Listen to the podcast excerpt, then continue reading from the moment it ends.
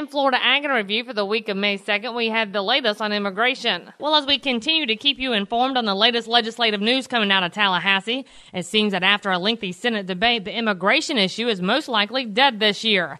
After nearly two hours of discussion, the Senate did advance an immigration bill, but thanks to the failing of an amendment that would have forced employers to use the federal E-Verify system, it looks like it could be a mute issue in the legislature this year as the House had wanted a requirement for immigration checks on all new hires, but the Senate's version would require only those seeking a job through the state's workforce agency or people getting local or state benefits to be screened using the E-Verify. And now the House and Senate bills so dramatically different and with the legislative session scheduled to end this Friday, officials are saying that it would be almost impossible to get the 80 votes needed procedurally to get the measure through the House at this late a date.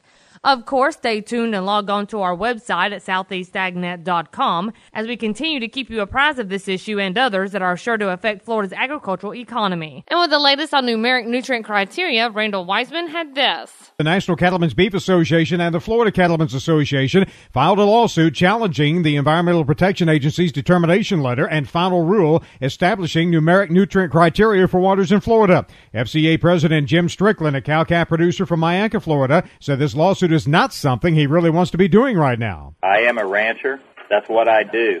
I'm not one who believes in lawsuits are the answer to every problem, but in regard to this issue, we see no other choice.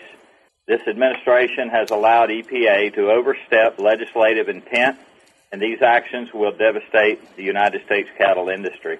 From proposing harmful rules on livestock marketing to contemplating regulating farm dust at unprecedented impossible levels to this numeric nutrient criteria rule an isolated attack on my home state of Florida. But Strickland said there is no reason to believe the numeric nutrient criteria rule is strictly a Florida issue, as EPA has indicated this rule will be a template for the rest of the country, and if it isn't stopped dead in its track, will be a model for every water basin in the country. And we will wrap up for this week with Everett Griner. Some say it may take three to five years for the American economy to recover. Others say, although it's slow, the economy is already resounding. Now, here's what two prominent Americans, one a former congressman, the other a retired NATO commander, say. Agriculture is driving the economic recovery. Now, they also say that food plays an important role in our national security. And then they conclude that unless we double food production by 2050, millions of people will go hungry. Well, instead of pushing in that direction, Washington appears to be allowing agriculture to be burdened with regulatory assaults that will slow production, raise costs, and increase paperwork.